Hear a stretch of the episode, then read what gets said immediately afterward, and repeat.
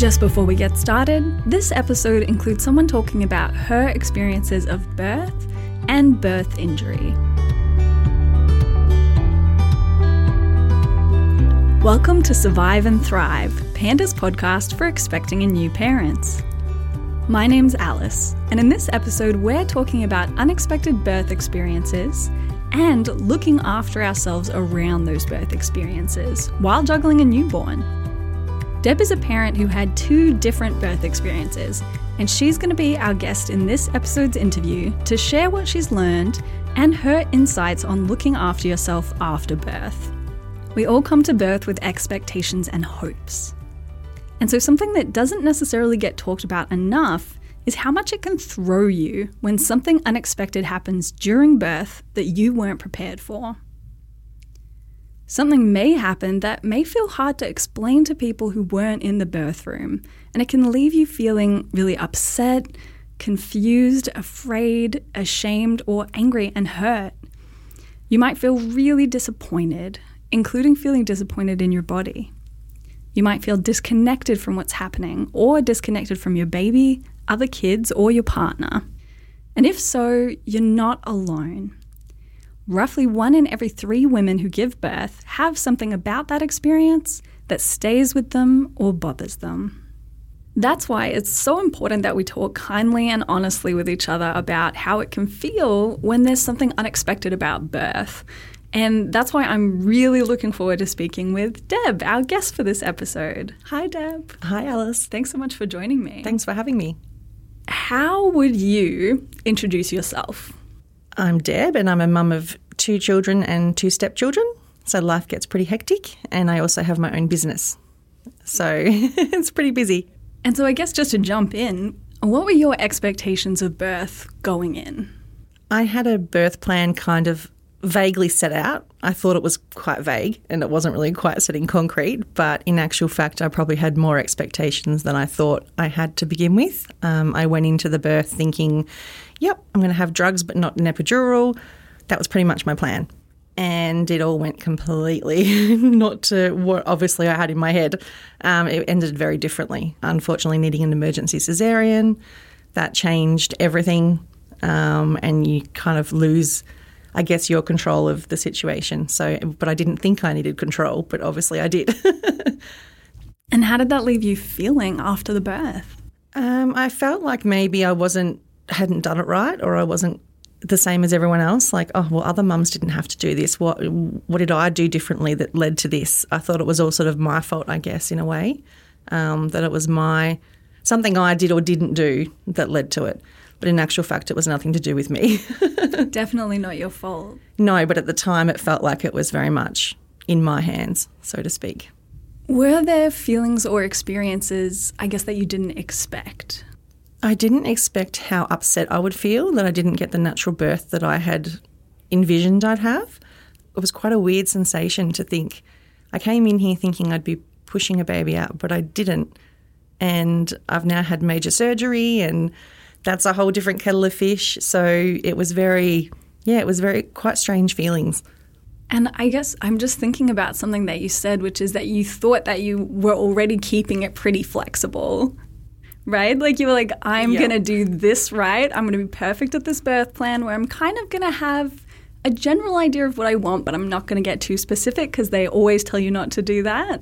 But maybe like your expectations underneath went a bit deeper. Do you think that's fair to say? I think for sure. I think obviously deep down I had some kind of idea of how I wanted things to pan out. And, um, you know, not having an epidural was a big one for me. And then, of course, I had to have a spinal block. So I didn't really get my. My vision of not having to have that. Yeah, I guess in some ways it kind of showed me that you can't have too many expectations or plans because it's going to end up completely opposite sometimes to what you've thought. Oh, or it might not, but you just don't know. And it's, I mean, but it's so human, isn't it? Like, even that, we can tell ourselves, I just can't have any expectations. But to an extent, like, how can you control that? You know, it's such a big thing in your life. It is. It's one, it's one of the biggest things I think you'll ever go through in a lot of ways as a woman. Like, to grow a baby and then have to get that baby out. it's not exactly a walk in the park. So, yeah, it's quite quite unbelievable the amount of emotions you can go through. in one experience.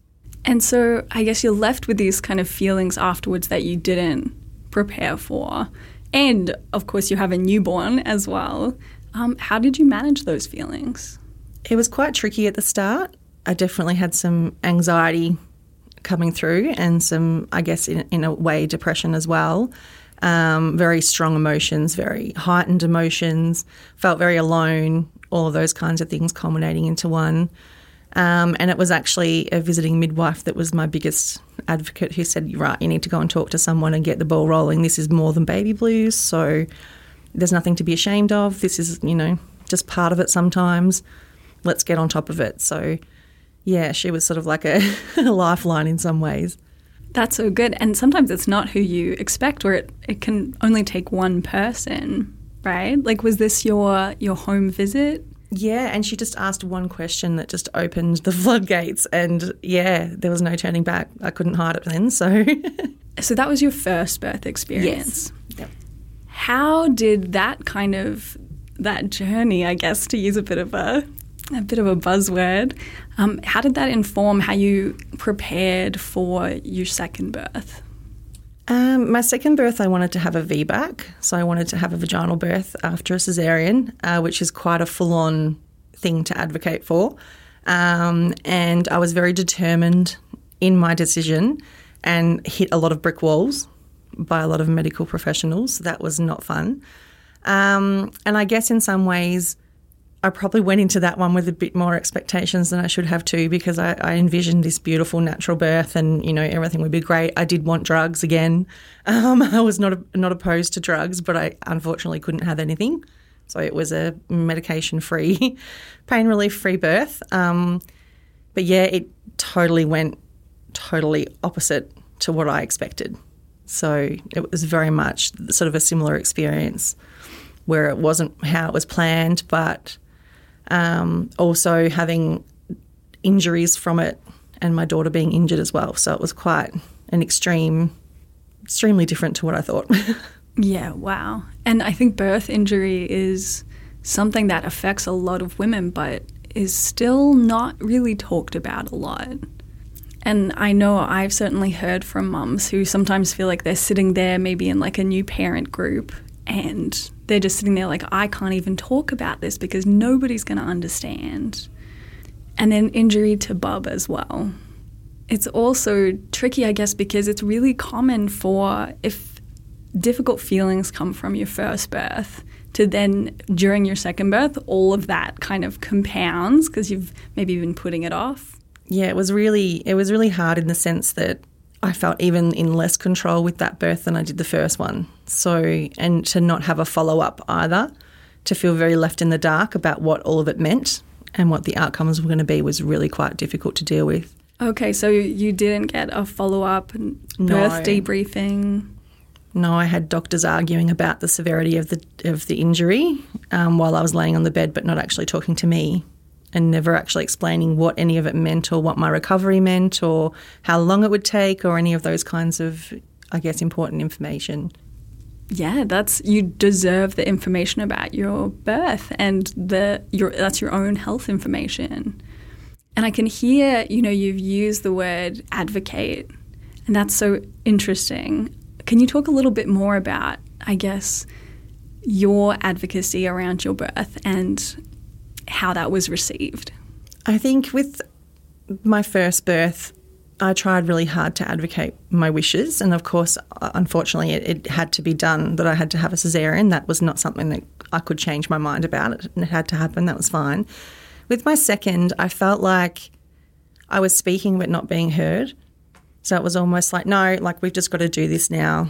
You can just do your thing because we've got to do our thing. And that's all there is to it. There was no kind of all right, well, this is a possibility. What do you think about this? How do you think you would cope with this? Or no discussion about what was happening and informing me properly of what that meant and what the ramifications of that were. So, unfortunately, instead of letting me let nature take its course to a degree, they decided to help that, which resulted in the injuries. So, so you were left again feeling like you had not been in control, and this time even more so because you had not really been listened to. how did you then manage those feelings coming out of the second birth? I really, really struggled a lot with the second birth. Um, I, I was thankful that the doctor was determined to give me the VBAC, but I think it was quite an aggressive way to handle it. And I really struggled with knowing what my emotions even were. It was so overwhelming, and to be stuck physically in bed, not being able to go and see my little girl. Um, I'd only held her for not even five minutes. No one was available to take me there, so my mum and my partner had to push my bed to the special care nursery. Um, a lot of things like that happened during the stay, so it was quite strong feelings and emotions that I was feeling. And my mum and my partner were advocating for me with that in the hospital stay, but I felt like my actual health was ignored quite a lot. So I was actually sent home quite unwell, physically, not just mentally. And that's, I think that's so important to talk about because the maternity ward experience can really contribute to how you feel coming out of your birth, physically and emotionally, as you said. Um, and that also doesn't really get talked about a lot, but it's huge. It is, it is really huge, I think. And I think a lot of it was, you know, I was an older mum. I'd already had one. I wasn't breastfeeding because I didn't produce milk the first time, so I didn't even try with the second. They kind of just left me to my own devices. But at the same time, I was really struggling physically, even to walk to the toilet without getting out of breath. So it was quite strange that that was, you know, having an irregular heartbeat, but no one really said why or what that meant or what, I guess, what it even was. Um, and then to be sent home, okay, off you go, you can deal with it now. And it was sort of a six month process of getting over that. It sounds like maybe some assumptions were made about you and the amount of support that you needed because of some of the things that you've said. And unfortunately, we do hear that that happens all the time for a lot of reasons. I think often if you're not a first time mum, even though it's hard to know what that really has to do with anything, because each birth experience can be really different. Um, certainly, we know if you're an Aboriginal mum or if you're a mum of colour, then health professionals can sometimes assume that you don't need the same support or the same pain relief, that sort of thing. So, you know, if you're a disabled mum as well, sometimes assumptions can be made. So that is really tricky. And, you know, we've touched on advocacy, but it is really hard to advocate for yourself during this period. Certainly when you're still in hospital, but even when you've left hospital, you can feel very vulnerable. Most definitely. And I think it's really hard because you are so, you're in the moment, especially in birth. You're very emotional as it is because you're going through something so full on. It's really hard to speak up and and be heard. So I think it's really important if you have a support person to have that support person advocate for you where they can. Because if you can't speak up, they can speak for you. And so you said that both your mum and your partner were there trying to advocate for you, which is amazing. Can I ask, how did these birth experiences kind of impact on them, if at all? Yeah, uh, it definitely had an impact, especially on my mum. Um, I didn't find out until not long ago that she actually went out to the car park for a cigarette and had a cry and wanted a stiff drink but couldn't have one. Um, and the doctor actually walked past her and had a talk to her, and my mum said she wanted to punch her in the face because of what happened. Um, so she's brought it up quite a few times now about how she felt physically sick watching what unfolded. So I didn't realise at the time that it would have that kind of impact on them, I guess. Um, and she obviously didn't want to tell me at the time because I was already going through my own set of issues. So yeah, of course, she um, wanted to um, support you, yeah. which is totally appropriate in that yeah. moment. And yeah, my partner said out of the five births that he's been at, that was the most full on for him.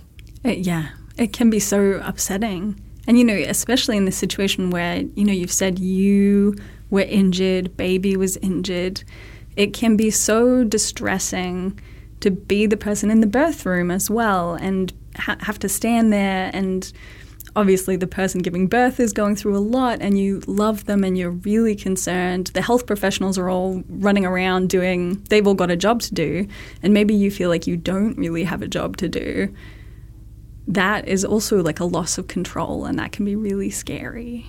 Definitely. And I think having a baby in special care nursery, you feel really out of control because you can't even control when they're fed, when they're anything, because you're not in there. And once I was in there, it was different. I was able to feed her and bath her and do all those kinds of things. But even then, she's connected to tubes and drips and a whole array of different things. So you're not really, it's not you running the show, so to speak. This is kind of a big question, so feel free to take a second on it. What would you say you learned from these birth experiences? I think I learned how strong I was in terms of dealing with the traumatic birth without pain relief was a huge thing. I didn't think I could do it, but I did it. Um, and I think it's really sort of shown me that changes need to be made in the system. And that's one of the reasons why I joined Panda as a volunteer is to try and advocate for other women to have those changes made. There needs to be more communication with the mum through the whole experience. Yeah, I mean, talk more about that, Deb, because I think birth systems and birth culture is huge. Definitely. And I think there's a lot of assumptions made by medical staff too. Um, for myself, you know, you're older, you're a bigger person, this is going to happen, that's going to happen, all the worst case scenarios instead of, okay, you're a woman, you have a pelvis, you're made to, to have babies, let's give it a shot and see how we go type thing. It was all the negative straight away, which already I think sets you up to a degree to having a feeling about the birth before you even get in there. Oh my God, so anxiety inducing. Yeah, and worrying, you know, about placenta uh, abruption and um, uterine tears and things like that from having a cesarean the first time. All these horrible things, which led to me doing a lot of research, I suppose, but um, that's not always good either. No, I was going to say it almost sounds like going on Google to be your doctor and getting that laundry list of the worst case scenarios. It's not a good idea. It's not helpful. No, and it's not when you already have anxiety and having a difficult birth the second time round as well. I already had that anxiety brewing and yeah, I got onto you know VBAC Facebook groups and talked to doctors overseas who were saying you know there's no reason you can't give it a shot. There's no medical reason why, and but advocating for that over here is not so easy. you know they don't want to listen to the other doctors from Europe or Denmark or wherever you know that I was talking to. Um, what do they know type thing. So it was quite yeah, it's quite hard I think if you're not have allowed to have that open communication with someone and they're hearing you and hearing everything you're saying. And so, what would you like to see change? I definitely want to see women being listened to more. Every new parent group I've gone to, there's a handful of women, if not most, who have not been heard in some way, whether it's in appointments, in the birthing experience. And it's not right. We're human beings first. You know, we, we might be made to have these babies, but we're still a human inside our body. Mm-hmm. And you're bringing so many strengths to to birth to parenthood. I really love the way that you talked about that. It's not just about worst case scenarios and what could go wrong and what are you know these perceived weaknesses. All of the resilience and all of the strengths and the skills and the coping skills that you are bringing as an adult woman to the birth experience. And that should be a that should be a much bigger focus, right? Definitely. I think I think women rock to be able to go through childbirth. I really do. And I think to hear every different story, no story is the same from anybody. And to hear what some people have gone through and come out the other side, you know, it just blows me away. It's quite unbelievable to think that, you know, we've in this position where we're in probably potentially the worst pain we're ever going to be in in our life, but we we get through it. We breathe through it. It's unbelievable. Very, very powerful. So, do you have any practical tips or recommendations for expecting parents in particular, or for new parents who have had a birth experience that you would suggest that kind of helped you? I think number one, don't Google. that should be a rule for everything.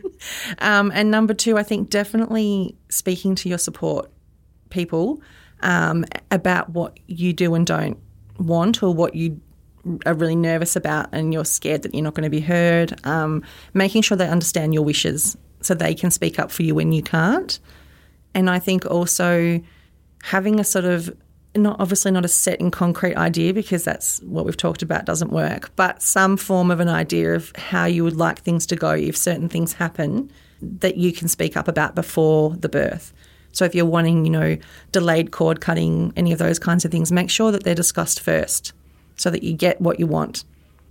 I mean, you shared so much with us already, but if you had to give one final message to expecting new parents, what would it be?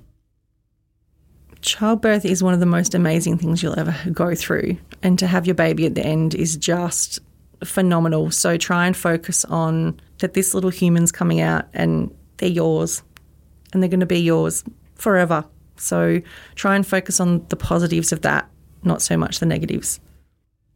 I don't think there's any better note that we could end it on. Thank you so much for joining us, Deb. Thanks for having me.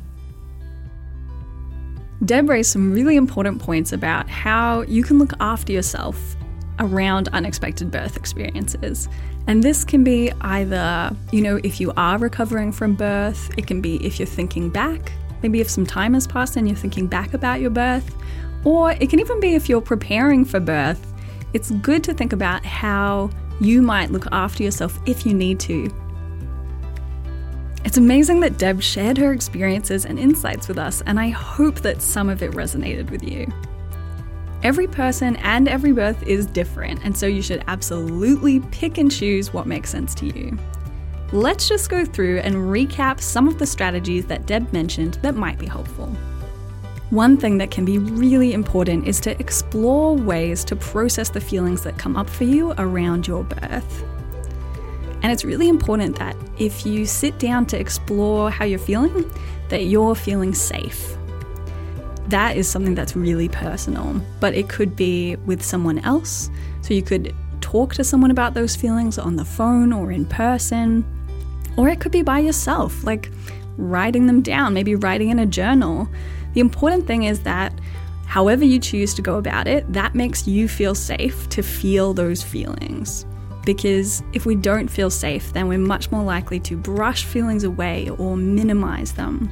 Those feelings are really important, and if you can make space to feel safe and explore them, that can be surprisingly helpful.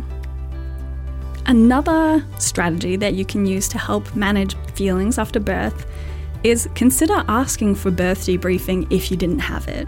Deb really talked about how this could have been valuable for her. Birth debriefing is something that's appropriate to ask about, and it can be really valuable, especially if you've been left without a clear understanding of what happened during your birth, and that's not uncommon.